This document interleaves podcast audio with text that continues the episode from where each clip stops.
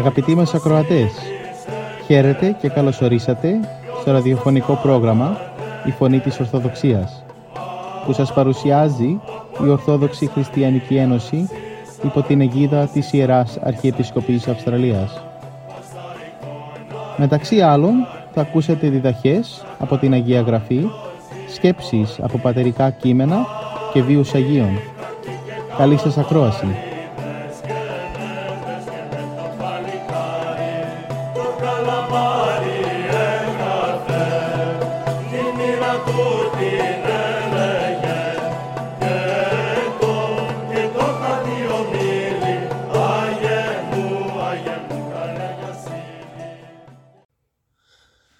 Το Ευαγγελικό Ανάγνωσμα της Κυριακής 31 Δεκεμβρίου κατά Μάρκον κεφάλαιον Α στίχη 1 έως 8.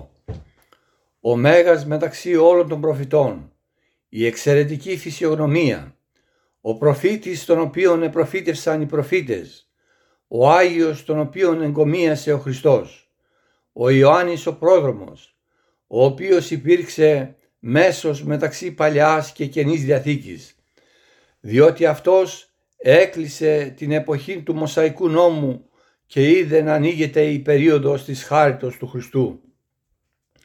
Και αυτό το μέγα γεγονός, την έλευση του Χριστού, απεστάλλει από τον Θεόν Πατέρα ως πρόδρομος του Χριστού, να το προαναγγείλει και να προπαρασκευάσει τα σερήμους από την χάρη του Θεού και διψασμένες για την ήτρωση ψυχές ώστε να δεχθούν το Χριστόν. Εις την ξηράν και άγωνον παρά τον Ιορδάνη ποταμόν έρημον της Ιουδαίας άρχισε το μεγάλο του έργο. Ασκητής αληθινός, απλός στην ενδυμασία, λιτός στην διατροφή, πλουσιότατος όμως σε αρετές, γεμάτος αυταπάρνηση και ηρωισμών, αφοσιωμένος στο Θεό και το έργο Του, μυρίπνων άνθος και ευγενής καρδιά, αποτελούσε εκτυπητή αντίθεση προς την έρημον που τον περιέβαλε και τα θηρία που περιεφέροντο εκεί. Η παραμονή του ανάμεσα στις ξηρές εκείνες και άγονες περιοχές ίσως να είχε και κάποιον συμβολισμό ή μπορεί να συμβόλιζε την ηθική κατάσταση της ανθρωπότητος κατά την εποχή εκείνη.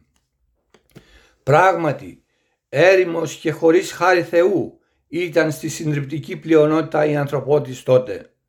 Έρημος από ευγενή αισθήματα και αγαθές διαθέσεις, από καλές πράξεις και άγια παραδείγματα. Έρημος από την αλήθεια του Θεού, από τα κηρύγματα προφητών.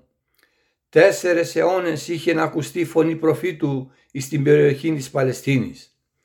Μέσα λοιπόν στη σκληρή και άγωνον αυτήν έρημον της ανθρωπότητος απεστάλλει ο πρόδρομος να σαλπίσει μετάνοιαν, να συγκινήσει τις αποσκληρωμένες καρδιές και να οδηγήσει τους κολοπροαιρέτους εις οδόν ειρήνης, εις των αρχηγών δηλαδή και χορηγών της ειρήνης προς τον Χριστόν. Και ειδού τα συγκλονιστικά κηρύγματά του ήρχισαν να αντιχούν στην έρημο λίγους μήνας πριν εμφανιστεί δημοσίως ο Χριστός. Κηρύγματα μετανοίας και προπαρασκευής των καρδιών για την υποδοχή του Χριστού. Μετανοείτε έλεγε, απομακρυνθείτε από τα έργα της αμαρτίας. Φερθείτε με τιμιότητα και δικαιοσύνη μεταξύ σας. Μείνετε πιστοί στο καθήκον και το έργο που έχετε αναλάβει. Κάμετε καλά έργα. Από το περίσσευμά σας καμιά φορά και από το ειστέρημά σας βοηθήστε εκείνους που στερούνται. Αλλά το κύριον μέρος του κηρύγματός του ήταν η τρισχαρμόσυνος αγγελία της ελεύσεως του Χριστού. Ήρθεν έλεγεν ο ευλογημένος καιρός να πραγματοποιηθούν οι προφητείες προς, προ, περί του Μεσσίου. Η βασιλεία του Θεού επλησίασε. Ο βασιλεύς των ουρανών, ο αναμενόμενος λυτρωτής έρχεται, ευρίσκεται μεταξύ μας. Αυτές τις ημέρες θα τον είδετε, θα ακούσετε την γεμάτη φως διδασκαλία του. Θα είδετε τα πρωτοφανή έργα του. Από αυτόν θα πάρετε την σωτηρία. Εγώ είμαι πολύ μικρός, ελάχιστος ενώπιόν του. Δεν είμαι άξιος ούτε το σχοινί από τα υποδήματά του να λύσω. διότι αυτός είναι ασυγκρίτως δυνατότερος και ανώτερος από μένα. Εγώ σας βαπτίζω με νερό, εκείνος όμως θα σας βαπτίσει με πνεύμα Άγιον. Τα κηρύγματά του ευρήκαν μεγάλη απήχηση στο λαό. Διψασμένες ψυχές εδροσίσισαν, σκληρές καρδιές συνεκινήθησαν, σκοτισμένοι από τις πλάνες και τους καταθλιπτικούς τύπους της εβραϊκής παραδόσεως εφωτίστησαν. Η έρημος της Ιουδαίας έγινε πολυάνθρωπος περιοχή. Την μετέβαλε η φωνή του βοόντος εν τη ερήμο. Είκοσι και πλέον αιώνες έχουν περάσει από την κοσμοϊστορική εκείνη εποχή. Η φωνή όχι πλέον του Ιωάννου του Βαπτιστού, αλλά του Θεανθρώπου ακούγεται προσφέρουσα στους ανθρώπους πλούσιες και καθαρές τις μεγάλες αλήθειες της υγιούς πίστεως και της εναρέτους ζωής. Δεν περιορίζεται η έρημον και ακατοίκητον περιοχήν. Έχει εκταθεί σήμερα εις όλη την οικουμένη. Έγινε γνωστή και εις αυτούς ακόμη τους αλλουθρίσκους και ειδωλατρικούς λαούς. Και αυτοί ακόμη οι εχθροί του Χριστού όταν θέλουν να μιλήσουν περί κοινωνικής δικαιοσύνης και ειρήνης, περί αγάπης και αδελφοσύνης κοινωνιών και λαών, προσφεύγουν εις τα νοήματα της Καινής Διαθήκης. Κατάπληκτος ο Απόστολος Παύλος δια την ταχυτά την διάδοση της διδασκαλίας του Κυρίου έλεγε τότε ότι το Ευαγγέλιο εκηρύχθη εν πάση τη κτήση την υπό των ουρανών. Πόσο μάλλον εμείς σήμερα μπορούμε να διαπιστώσουμε και να διακηρύξουμε αυτή τη θαυμαστή πραγματικότητα. Ας προσέξουμε όμως ένα πράγμα και ας ερωτήσουμε τον εαυτό μας. Ευρίσκουν απήχηση στις ψυχές μας τα λόγια του Κυρίου, μας συγκινούν προς μετάνοια και διόρθωση, μας θέλουν και μας κινούν προς μίαν φωτισμένη και ευσυνείδητον κατά Χριστόν ζωή, μήπως η καρδιά μας είναι ξηρά και ασυγκίνητος όπως ο λόγος του Θεού είναι φωνή βόντος εις άνυδρον και άγωνον έρημον, αυτό ας το προσέξουμε πολύ. Δεν αρκεί η γνώση μόνο του Θείου θελήματος, χρειάζεται και η εφαρμογή του. Είναι αγαπητή μου χαρακτηριστικό γνώρισμα και λαμπρός στόλισμα των μεγάλων ανθρώπων η βαθιά ταπεινοφροσύνη. Δεν ζητούν από τους άλλους να τους, να τους τιμούν και να τους επενούν, ενώ οι ίδιοι σέβονται και υπολείπονται όλους τους άλλους. Ο ίδιος ο Κύριος είπε δια τον πρότροπο Ιωάννη ότι δεν είχε έως τότε γεννηθεί κανείς άλλος άνθρωπος ανώτερος από αυτόν. Και όμως πόσο ταπεινός ήταν ο Άγιος Ιωάννης ο πρόδρομος. Την ταπείνωση αυτήν του προδρόμου να μιμούμεθα και εμείς. Να μην υπερηφανευόμεθα για τα προσόντα και τις ικανότητες που τυχόν έχουμε. Ο Θεός μας τα έδωσε. Εις εκείνον τα χρεωστούμε. Ας συμπεριφερόμεθα λοιπόν με ταπείνωση και ας είμεθα καταδεκτικοί προς όλους. Και οι άνθρωποι τότε θα μας αγαπούν, αλλά το σπουδαιότερο θα μας αγαπάει και θα μας ευλογεί και θα μας προστατεύει ο Θεός, ο οποίος και θα μας δοξάσει και θα μας τιμήσει και θα μας υψώσει στην ουράνιον βασιλεία του γέννητο.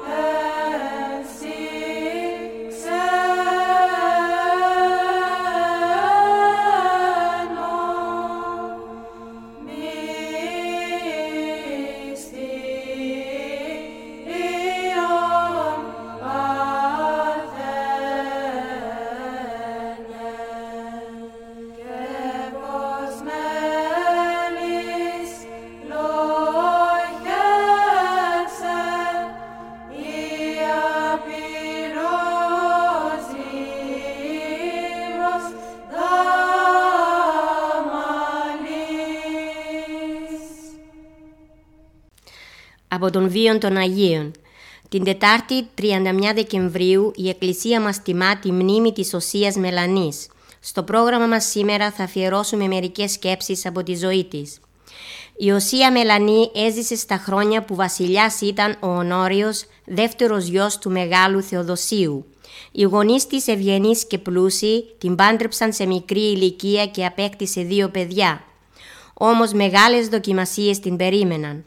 Τη μητρική της καρδιάς πάραξε ο θάνατος των δύο παιδιών της. Μετά από λίγο και εντελώς ξαφνικά πέθανε ο σύζυγός της και για να γεμίσει το πικρό ποτήρι της λύπης χάνει και τους γονείς της. Οι στιγμές δύσκολες, ποιος θα την παρηγορήσει, μα ποιος άλλος, ο λόγος του Θεού που λέει «Τη ελπίδη χαίροντες, τη θλίψη υπομένοντες, τη προσευχή προσκαρτερούντες». Δηλαδή η ακλόνητη ελπίδα σας στα μέλλοντα αγαθά να σας γεμίζει χαρά και να σας ενισχύει για να δείχνετε υπομονή στη θλίψη και να επιμένετε στην προσευχή, συνεχίζει ο λόγος του Θεού, από την οποία θα λαμβάνετε σπουδαία βοήθεια στις δύσκολες περιστάσεις της ζωής σας. Έτσι και η Μελανή, αδιάφορη για τις κοσμικές απολαύσεις, αποσύρθηκε σε ένα εξοχικό της κτήμα όπου αφοσιώθηκε στη μελέτη και την προσευχή. Εκεί επίσης καλλιγραφούσε ιερά βιβλία και τα έδινε να τα διαβάζουν οι πιστοί. Διέθεσε όλη της την περιουσία για την ανακούφιση των φτωχών και ασθενών και αφού επισκέφθηκε πολλούς τόπους βοηθώντας τους πάσχοντες, κατέληξε στην Ιερουσαλήμ όπου και πέθανε από πλευρίτιδα. Βασίλειον κόσμων της Εκκλησίας Χριστού, των βασίλειων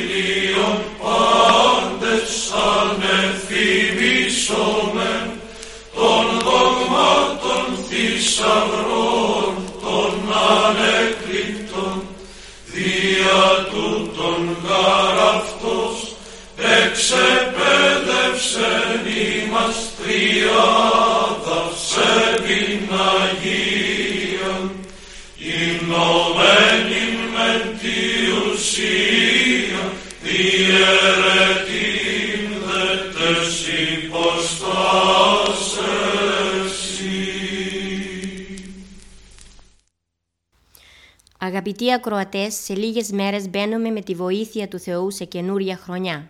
Τι άραγε έχουμε σκεφτεί για αυτό το γεγονός; Με τον ερχομό του νέου χρόνου οφείλουμε όλοι οι άνθρωποι, όλα τα παιδιά του Θεού, να γονατίσουμε ευλαβικά μπροστά στο μεγαλόπρεπο θρόνο του Θεού και από τα βάθη της καρδιάς μας να ευχαριστήσουμε τον Κύριο που μας αξίωσε να αντικρίσουμε την ανατολή του νέου χρόνου. Ο περασμένος χρόνος φεύγοντας πήρε μαζί του και κάποιους φίλους, γνωστούς και αγνώστους, συγγενείς και προσφυλή μας πρόσωπα. Με αυτούς όλους ξεκινήσαμε μαζί στην αρχή του παρελθόντος, αλλά αυτοί δεν έφτασαν μέχρι τέλους. Θέλημα Θεού ήταν να τερματίσουν νωρίτερα τον παρόντα βίον και να απέλθουν στην Άνω Ιερουσαλήμ. Αυτούς ο Κύριος απέκοψε ως όριμο καρπό και τους μετέφερε στην ουράνια βασιλεία. Εμείς όμως με τη χάρη του Θεού συνεχίζουμε την πορεία μας. Το έλεος και η ευσπλαχνία του Θεού μας εχάρισε ακόμη έναν χρόνο και μας έδωσε μια παράταση ζωής. Μέχρι πότε όμως, αυτό κανένας μας δεν το γνωρίζει παρά μόνο ο Θεός. Αυτός μας χορηγεί την ζωή. Αυτός έχει και το δικαίωμα να την αφαιρέσει. Αλλά η παράταση της ζωής μας έχει κάποιο νόημα.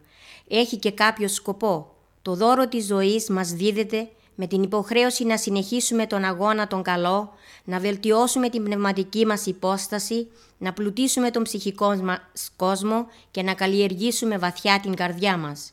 Να δημιουργήσουμε ένα χαρακτήρα ισχυρό, μία προσωπικότητα ολοκληρωμένη και μία καρδιά η χτύπη της οποίας να είναι απόλυτα εναρμονισμένη με το θέλημα του Θεού. Ο Θεός μας χορήγησε ακόμη ένα έτος για ειλικρινή μετάνοια και πλήρη αποκατάσταση των σχέσεών μας μαζί Του και με τον αδελφό μας.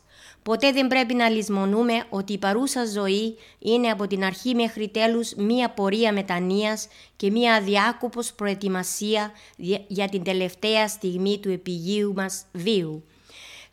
Χρέος μας λοιπόν να ευχαριστήσουμε τον χορηγό του πολυτίμου αγαθού της ζωής και όλων των δωρεών και των ευλογιών τα οποία όλοι μας απολαμβάνουμε. Χρέος μας να ευχαριστήσουμε τον Κύριο για τον ήλιο που μας φωτίζει, μας θερμαίνει και ζωγονεί ολόκληρη την πλάση. Χρέος μας να ευχαριστήσουμε τον Κύριο για το οξυγόνο που αναπνέουμε, για το νεράκι που πίνουμε, για την αυθονία των υλικών αγαθών που έχουμε σε όλη μας τη ζωή. Χρέος μας να ευχαριστήσουμε τον Κύριο για την πολύτιμη υγεία μας, για την αγαπημένη μας οικογένεια, για τα παιδιά και, τους, και για τους γονείς μας, για κάθε αγαθό που μας χάρισε και μας χαρίζει ο Κύριος μας. Να Τον ευχαριστήσουμε αλλά και να Τον παρακαλέσουμε. Ναι, να Τον παρακαλέσουμε να μην πάυσει να μας χορηγεί το ελαιός Του και την εσπλαχνία Του, να μας χαριτώνει ώστε να διεξάγουμε νικηφόρος τον δύσκολο αγώνα της ζωής. Να Τον παρακαλέσουμε για τις προσωπικές μας επιδιώξεις, για κάθε όμορφο και ωραίο σχέδιο που προγραμματίσαμε, να παρακαλέσουμε τον Κύριο να παρέχει πλουσίως τις ευλογίες Του στην οικογένειά μας, ώστε να βασιλεύει σε αυτήν η ομόνια και η αγάπη και να μην λείψει ποτέ η χαρά και η γαλήνη από το σπίτι μας.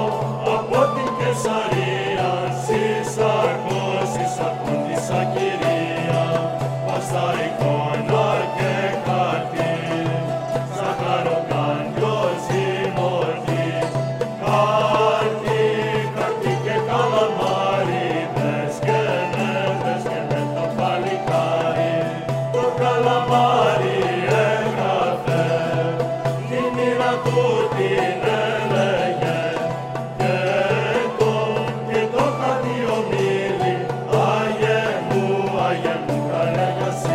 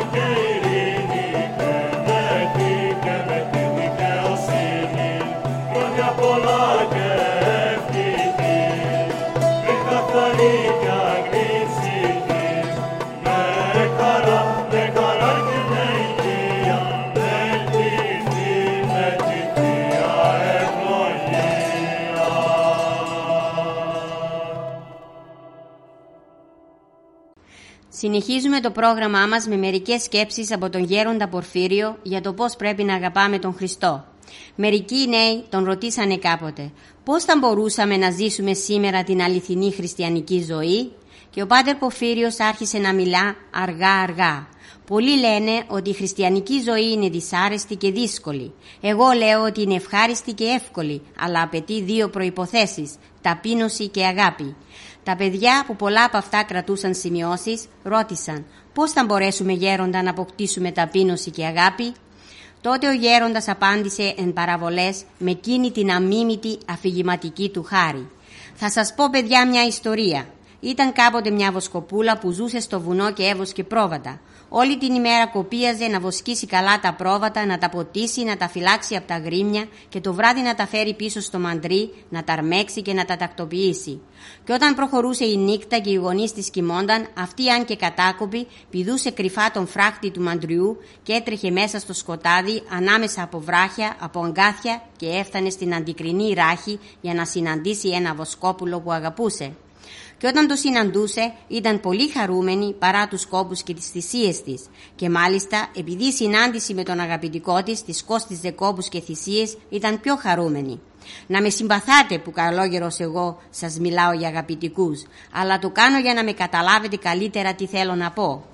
Έτσι και η ψυχή πρέπει να έχει τον αγαπητικό της το Χριστό για να είναι ευχαριστημένη, όπως και η Βοσκοπούλα που ερωτεύθηκε το Βοσκόπουλο. Και τι είναι οι ανθρώπινοι έρωτες μπροστά στο θείο έρωτα, περαστική και απατηλή, ενώ ο θείος έρωτας είναι αιώνιος και αληθινός.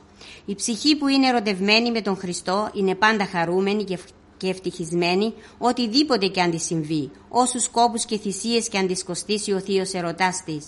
Και μάλιστα όσο πιο πολύ κοπιάζει και θυσιάζεται χάριν του αγαπημένου της Χριστού, τόσο πιο πολύ ευτυχισμένη αισθάνεται. Η ψυχή ερωτεύεται τον Χριστόν όταν γνωρίζει και εφαρμόζει τις εντολές Του. Όταν η ψυχή ερωτευτεί τον Χριστό, αγαπά και τους ανθρώπους, δεν μπορεί να τους μισήσει. Στη ψυχή που είναι ερωτευμένη με τον Χριστό δεν μπορεί να μπει ο διάβολος. Όπως τώρα σε αυτή την αίθουσα που βρισκόμαστε, ας πούμε ότι είμαστε όλοι καλοί. Αν κάποια στιγμή εμφανιστούν στην πόρτα μερικοί κακοί άνθρωποι και θελήσουν να μπουν μέσα, δεν θα μπορέσουν γιατί η αίθουσα είναι γεμάτη από μας έτσι και στην ψυχή που όλος ο χώρος της είναι κατηλημένος από το Χριστό δεν μπορεί να μπει και να κατοικήσει ο διάβολος όσο και αν προσπαθήσει διότι δεν χωράει, δεν υπάρχει καινή θέση για αυτόν. Με αυτόν τον τρόπο θα μπορέσουμε να ζήσουμε την αληθινή χριστιανική ζωή. Πάει ο παλιός ο χρόνος, ας γιορτάσουμε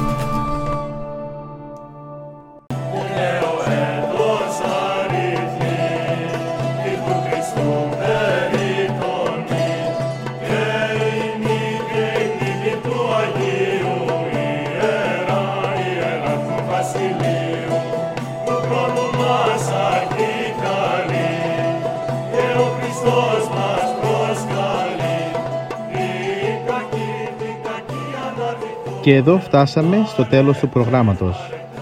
Σας ευχαριστούμε για τη συντροφιά σας και θα είμαστε και πάλι κοντά σας την επόμενη εβδομάδα. Μπορείτε επίσης να μας παρακολουθήσετε στο Facebook, Spotify και στο YouTube κανάλι Greek Orthodox Christian Society Sydney. Αγαπητοί μας ακροατές, ο Θεός μαζί σας.